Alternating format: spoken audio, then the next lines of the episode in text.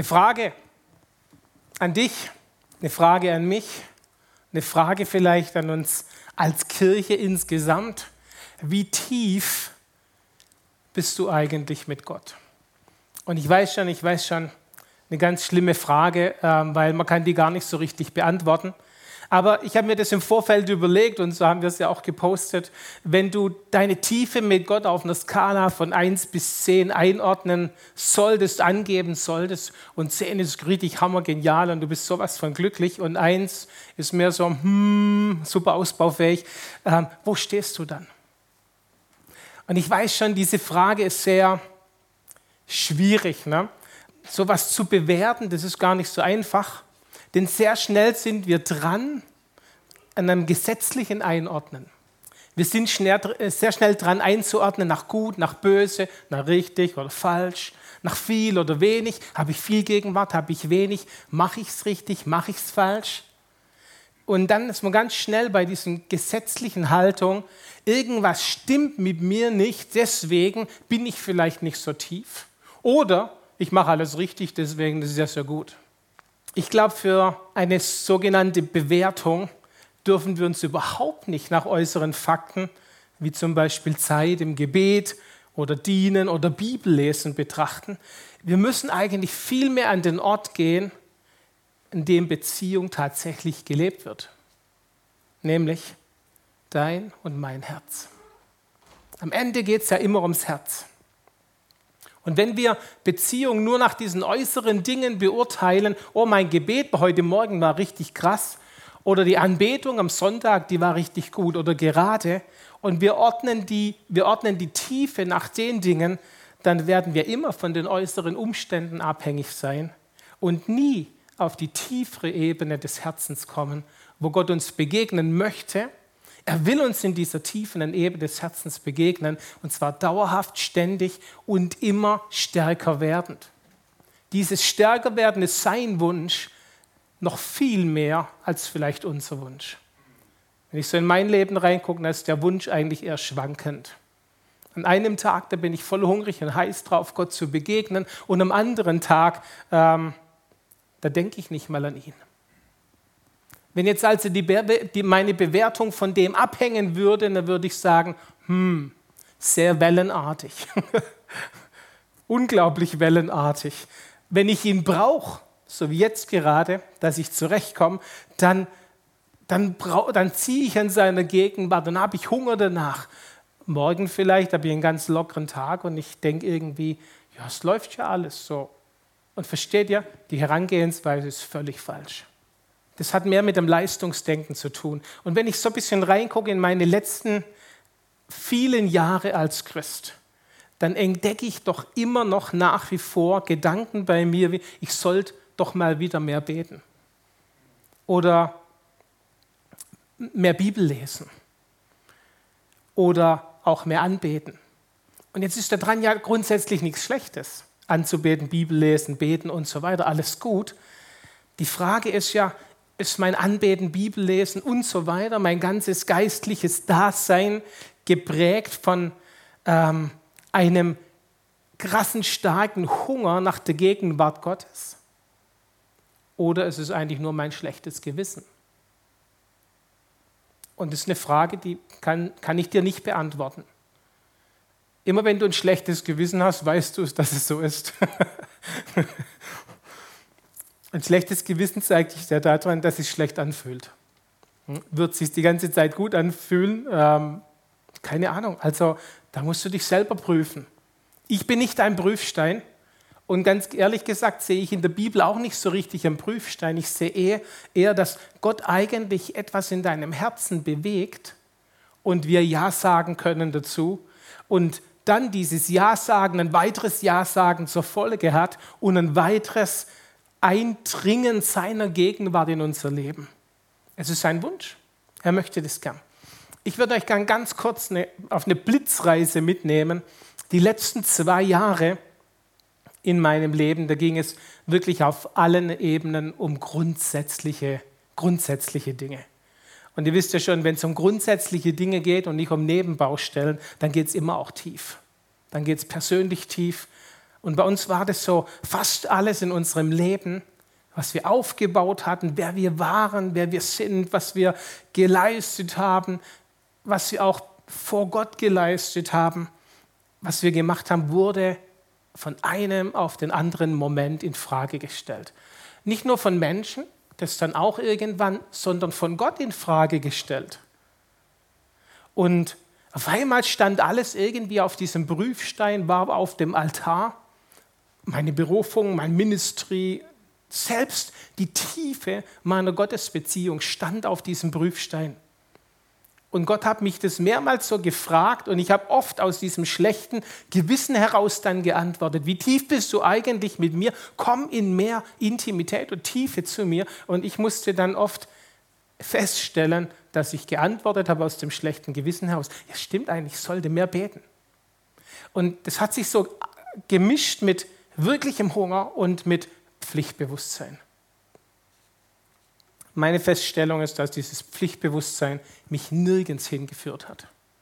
Ich ziehe mal ein ganz kleines Fazit und vielleicht hilft dir das auch, ein Fazit aus meinen letzten zwei Jahren in ein paar Sätzen.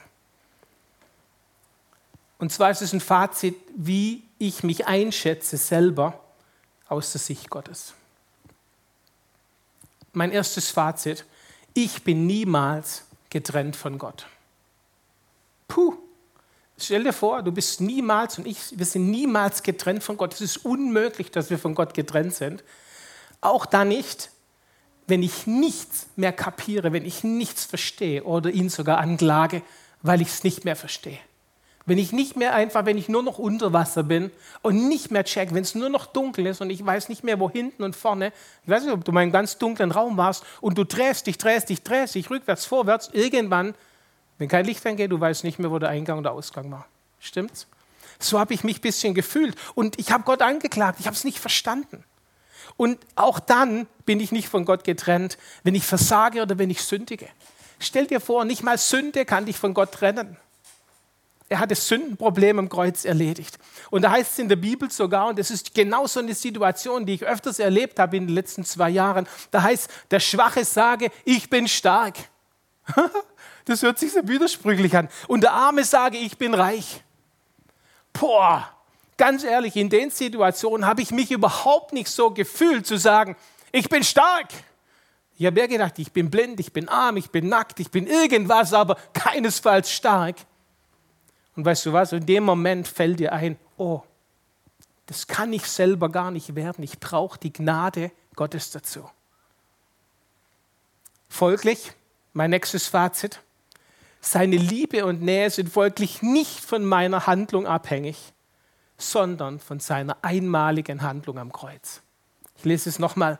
Seine Liebe und Nähe sind folglich nicht von meiner Handlung abhängig, sondern von seiner einmaligen Handlung für mich am Kreuz.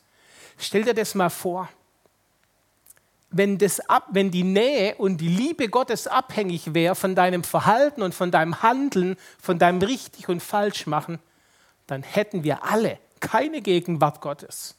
Weil dann müssten wir es uns ja verdienen, es müsste ja, wir müssten ja alles richtig machen, dass die Gegenwart kommt. Ganz ehrlich gesagt ist ja richtig, wenn man weiterdenkt, dass wir dann so oft die Gegenwart Gottes einladen, völliger Quatsch. Weil die Gegenwart Gottes kommt nicht dann, wenn wir Lust drauf haben. Die kommt nicht dann, wenn wir alles richtig machen, sondern die Gegenwart ist kontinuierlich da. Wir verstehen es nur nicht.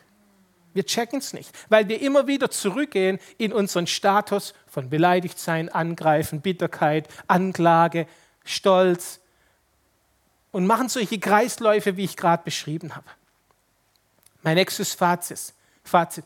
Diese unverdiente Gnade Gottes, von der ich gerade beschrieben habe, setzt eben nicht Lauheit und Faulheit in mir frei. Ich könnte mich einfach gehen lassen und sagen, ja, Gott macht das ja alles, die, die Gegenwart ist ja da. Aber ganz ehrlich, dann kriege ich sie nicht, kriege ich sie nicht mit und ich bin nicht satt davon.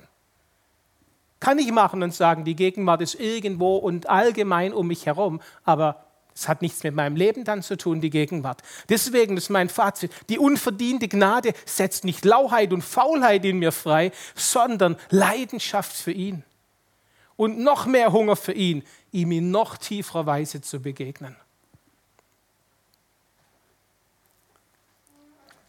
Es ist also nicht so einfach, Tiefe in der Gottesbeziehung und den Erlebnis seiner Gegenwart zu skalieren. Trotzdem können wir ganz schön viel von den Mystikern und den Heiligen, die vor uns da waren, lernen. Es ist ja nicht so, dass wir die Ersten sind nach der Kreuzigung, die auf der Welt sind. Ganz ehrlich, die Jünger, die haben ja richtig nicht gewusst, wie man mit Gegenwart Gottes umgeht. Die haben ja nicht gewusst, wie man sich verhält. Die haben ja nicht gewusst, was man machen muss, Schritt eins bis sieben, damit die Gegenwart stärker wird. Jetzt gibt es aber eine ganze Reihe an Heiligen, die vor uns da waren in der ganzen Kirchengeschichte. Wir können einfach mal lernen. Und wenn man so in unsere deutsche Geschichte reinguckt oder insgesamt in die Kirchengeschichte, auch wir selbst, wir hier in Deutschland, die doch relativ oft so eher ein trockenes Land sind, was Gottes Gegenwart angeht, ähm, haben so viele gute Leute in unserer Geschichte drin, die Gegenwart Gottes so krass erlebt haben, dass ich das Gefühl habe, ich habe noch nicht mal angefangen, die Gegenwart Gottes zu erleben, wenn ich von denen lese. Eine Person zum Beispiel ist die Mystikerin Teresa von Avila. Die beschreibt, das ist sehr bekannt eigentlich, deswegen nenne ich die auch. Ich habe wahrscheinlich hundert andere gelesen, aber die so im allgemein bekanntesten. Die, die beschreibt die Gegenwart Gottes in sieben verschiedenen Räumen oder Herzensräumen oder Schritten oder wie man das immer nennen will. Es lohnt sich sehr, diese Frau zu studieren. Das ist richtig krass. Ähm, Habe ich jetzt aber keine Zeit, darauf einzugehen. Andere beschreiben diese Schritte, die sie in sieben Schritten beschreibt, ähm, kürzen die runter auf vier wesentliche Punkte. Und die will ich ganz kurz anreißen, diese vier wesentlichen Punkte, weil ich glaube, dass wir uns in ein neues Zeitalter hineinbewegen. Ich habe da schon mal im August darüber geredet, im Momente August, Gott schafft was Neues, seht ihr es denn nicht? Und wir haben irgendwie eine Schwierigkeit, dieses Neue zu ergreifen, weil wir gefühlt noch in dieser Dunkelheit drinstecken. Ähm, und manchmal ist es so, wenn wir, wie, die, wie dieser Wurm, der in den Kokon reingeht, zum Schmetterling wird, noch in diesem Kokon drinstecken, dann ist es eben dunkel und wir blicken noch nicht richtig, wie sieht das Neue aus. Und wir empfinden, irgendwie empfinde ich mich und empfinde auch, dass das ganze Land irgendwie in so einem Kokordings drin steckt. Also, erste Phase. Und hier gibt es keine Wertung. Die erste Phase ist schlechter wie die dritte oder die vierte. Hier ist gar keine Wertung, sondern alle Phasen sind gut, aber es gibt oft so eine Reihenfolge da drin. Auch wenn die nicht gewährleistet ist. Die erste Phase, ich nenne die einfach mal ähm, Alltagsgebet. Ja? So unser typisches Fürbitte, Erinnerungsgebet. Gott, weißt du, heute habe ich einen schwierigen Termin, bitte mach doch und kannst du. Und da ist auch ein prophetisches Gebet oder Vision empfangen, ein prophetisches Wort empfangen, ein Gebet für Heilung, ein Gebet für schwierige Situationen. Und das würde ich so mal als Alltagsgebet nehmen. fünfundneunzig Prozent meiner Meinung nach, aller charismatischen Christen zumindest, äh, befinden sich mit ihrem Gebetsleben in Phase eins. Leider. Ja. Und das ist ein sehr gutes Gebet da drin, das nichts auszusetzen, aber es beinhaltet noch viel, viel, viel zu wenig Tiefe der Gegenwart Gottes. Das zweite Gebet, das ich ansprechen möchte, ist Einheit mit Christus. Das ist die zweite Form, kann man gar nicht sagen, Phase, keine Ahnung, ähm, Art. Einheit mit Christus, hier ist, wenn wir dort drin sind, ist der Alltag nicht mehr relevant. Auf einmal zählt nur noch dieses Eins-Sein, Eins-Werden, dieses Eins-Sein mit Christus, das Feiern da drin, das Genießen des Eins-Werdens, das zählt noch. Wir sind aber noch in der Phase komplett in unserem Verstand, bei vollem Verstand, aber wir verlieren uns zunehmend in ihm. Diese Art von Gebet habe ich immer wieder erlebt. Und immer wieder habe ich gemerkt, dass genau diese Art auch eine Art von, da braucht es ein Hineindrücken, ein Hineingehen in diese Art. Bei der ersten Phase ist einfach das ein Alltagsgebet. Die zweite Phase ist schon eher wirklich, da braucht es meinen Hunger, meine Sehnsucht nach der Gegenwart Gottes, mein Hineindrücken. Und was ich festgestellt habe, ist, dass es hier ein paar Tore gibt, die man auch in der Bibel rauslesen kann. Nämlich Liebe und Freude sind so, sind so Art Tore. Du kannst nicht in, ins Einswerden mit Christus gehen über einen Status der Bitterkeit und Anklage. Das wirst du vorher verlieren müssen oder auf dem Weg verlieren.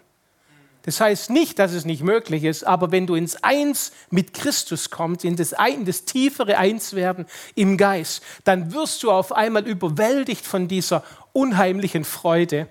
Man kann auch sagen, dieses ähm, ist sozusagen der Garten-Eden-Status. Ne? Eden, Freude, ähm, eine Vollkommenheit in seiner Gegenwart, seine Person ansehen. Das ist, was Paulus beschreibt. Im Ansehen seiner Person werden wir verwandelt und im Ansehen seines Bildes werden wir verwandelt in dasselbe. Von Herrlichkeit zu Herrlichkeit. Das beschreibt auch einen Weg von Herrlichkeit zu Herrlichkeit. Genau dieser Diese zweite Phase beschreibt, du gehst tiefer rein, du lässt dich in Christus hineinsinken. hineinsinken. Und ein guter Weg, dorthin zu kommen, ist einfach Betrachtung, Ansehen seines Bildes, Meditation. Meditation wäre ein ganz eigenes Thema, da reinzugehen. Ich hätte richtig Bock darauf. Vielleicht mache ich dann eine Serie drüber und dann könnt ihr die haben. Aber Meditation bedeutet nicht dieses Om-Ding, sondern hat eigentlich was mit einer Fokussierung auf Christus, den König aller Könige, zu tun. Auf seine Person, auf sein Wesen, auf seinen Charakter, auf seine ganze Wesensart und sich darauf einlassen. Tiefer in dieser Phase zwei komme ich nur, wenn ich mein Herz öffne. Wenn ich so da drin bin, empfange ich nichts. Das sage ich jetzt mal ganz provokativ. Das heißt nicht, dass Gott dich nicht liebt. Das heißt auch nicht, dass er dich nicht segnet. Das heißt auch nicht, dass er nicht in der Lage wäre. Aber du verschließt hier was. Was wir hier brauchen in dieser Phase ist, Herr, ich öffne, ich öffne, ich öffne, ich öffne. Ich will nichts mehr zurückhalten. Es darf mich kosten, was es will, aber ich will und brauche deine Gegenwart mehr als alles andere. Wow, da haben wir einiges zu lernen. Ich wünsche mir Gottesdienste, wo es nur noch um dieses Einssein geht, wo wir alle so eintauchen in der Gegenwart Gottes, dass wir wie Paulus betrunken im Geist sind. Paulus sagt es ja auch so, also ich weiß nicht ganz genau, aber ähm, das sagt er ja, wenn ich im Verstand bin, bei Verstand bin, in Kontrolle bin, dann ist es nur wegen euch. Sonst aber, sage ich jetzt mal mit meinen Worten, bin ich in besoffenem Zustand, betrunkenem Zustand im Geist. Dritte Phase, Ekstase. Gott übernimmt Kontrolle und wir befinden uns in, einem anderen, in einer anderen himmlischen Sphäre. Wir werden sozusagen mitgenommen. Ich habe das so ein-, zweimal erlebt. Das ist sehr, sehr krass. Unser Zeitgefühl geht weg. Ich kann nur sagen, ich, wo ich in so einem Zustand drin war, war ich am Ende vielleicht fünf Minuten in real weg. Ich habe gedacht, ich war Stunden unterwegs. Und so fühlt sich das an. Du kommst in der, in der Gegenwart in ein, außer, in ein außerordentliches Maß an Gegenwart. Und diese, was wieder ein, ein, ein Punkt ist, Freude und Zufriedenheit, Sattheit, Lebensenergie sprudelt. Es ist so enorm in diesem Zustand. In diesem Zustand bekommen wir auf einmal Aufträge, bekommen wir Weisungen, Offenbarungen. Und ich glaube, Paulus war so jemand, der eben kontinuierlich an diesen Orten war. Und jetzt beschreibe ich noch einen Ort, nämlich die vierte Phase, in der ich noch nicht war, oder ich habe es nicht mitgekriegt, äh, Entrückung. Entrückung ist ein, ich sage das mal in meinen Worten, ein plötzliches, aus dem Moment plötzlich aus dem irdischen Lebensraum rausgerissen werden. Menschen, die das erlebt haben, beschreiben das eher als sogar gewaltvoll gut. Das, ich habe jemanden kennengelernt, der hat es erlebt. Der hat etwa drei oder vier Tage gebraucht, wo er wieder hier in der irdischen Welt war, weil er ständig dazwischen war und sein Körper raus, wieder, wieder rein. Das hört sich extrem an, das ist auch extrem. Und das heißt aber nicht, das ist nur was für Geübte, weil die alle haben das nicht vorher geplant, sondern das ist einfach mit ihnen passiert. Ich glaube, ich erlebe das und soll das erleben. Ich glaube, ihr sollt es alle auch erleben. Genau, da gehe ich jetzt gar nicht so viel drauf ein. Ich will noch zum Abschluss finden. Ich glaube, dass wir in unserer irdischen Welt etwa nur circa fünf Prozent von dem sehen, was wir sehen können und wahrnehmen und spüren können, nur fünf Prozent von dem, was es gibt. Bedeutet, fünfundneunzig Prozent aller wahrnehmbaren Dinge, spürbaren Dinge, alles Lebens findet im geistlichen Bereich statt. Bedeutet, schon als Menschen kratzen wir nur an der Oberfläche, was nicht grundsätzlich schlimm ist, wir haben die Gegenwart Gottes, aber wir wären ja in der Lage, die Grenze zu überschreiten. Wir sind ja dafür gemacht, wir kommen, wir sind ja Himmelsbürger und nicht eben Erdenbürger. Erdenbürger. Das heißt, könnte das vielleicht sein, dass wir in der Phase unseres Lebens auch unser Land am Ende der Fahnenstange angekommen ist, wo das Menschenmachbare jetzt einfach mal zu Ende ist und wir das auch mal aufhören sollten, weiter zu versuchen und wir vielleicht in eine Bestimmung reinkommen als Gläubige, ein tatsächlich tieferes Leben in der Gegenwart Gottes zu führen, wo Ekstase oder Einssein mit Christus und weit rüber rausgeht über ein alltägliches Gebet bis hin zu Entrückungen. Und wo wir wieder sozusagen die Weisheit Gottes runterladen für Situationen und nicht einfach nur hoffen, dass Gott irgendwas macht. Weil er will es durch dich und durch mich machen. Könnte das vielleicht sein, dass, dass Gott einfach darauf wartet und er das schon lange will, aber wir einfach nicht wirklich aufgeklärt sind in diesem Bereich? Wir haben nicht gelernt, spirituell zu sein. Wir haben gelernt, materiell zu sein. Und wisst ihr, immer dann hört man mal, ja, die Esoteriker, die haben da irgendwie einen Zugang und so. Und wir, wir verteufeln das dann alles. Wir haben sogar noch Angst davor als Christen. Aber das ist unsere Welt. Da sollten wir zu Hause sein. Und ehrlich gesagt, kein Wunder, wenn wir dann nicht die krassen Dinge erleben, die ein Paulus erlebt hat. Ich habe ein bisschen Erweckungsgeschichte studiert im Laufe der Jahre und in den letzten zwei Jahren besonders auf genau diese Dinge, diese vier Punkte. Und ich habe festgestellt, dass es keine Erweckung gab, soweit ich das sehen kann, die ohne Ekstase begonnen hat. Jede Erweckung in der Geschichte, kannst du gucken, hat mit Ekstase begonnen. Selbst die Jüngeren, Toronto, Pensacola, überall waren Leute in krasser Ekstase für Tage, einen Tag, mehrere Wochen. Pensacola, wenn ich es richtig weiß, drei Wochen am Stück war das Pastoren-Ehepaar weg. Und dann hat die Erweckung begonnen. Leute, von, wir müssen dahin. Wir können gar nicht so bleiben, wie wir sind. Wenn wir immer das machen, was wir immer machen, dann ändert sich doch nichts.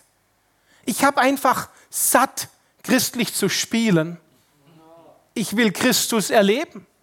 Und zwar jeden Tag und nicht irgendwann in einem besonderen Moment der tiefsten Anbetung, dann, wenn ich auch noch bereit war, sondern ständig, auch wenn ich nicht bereit bin.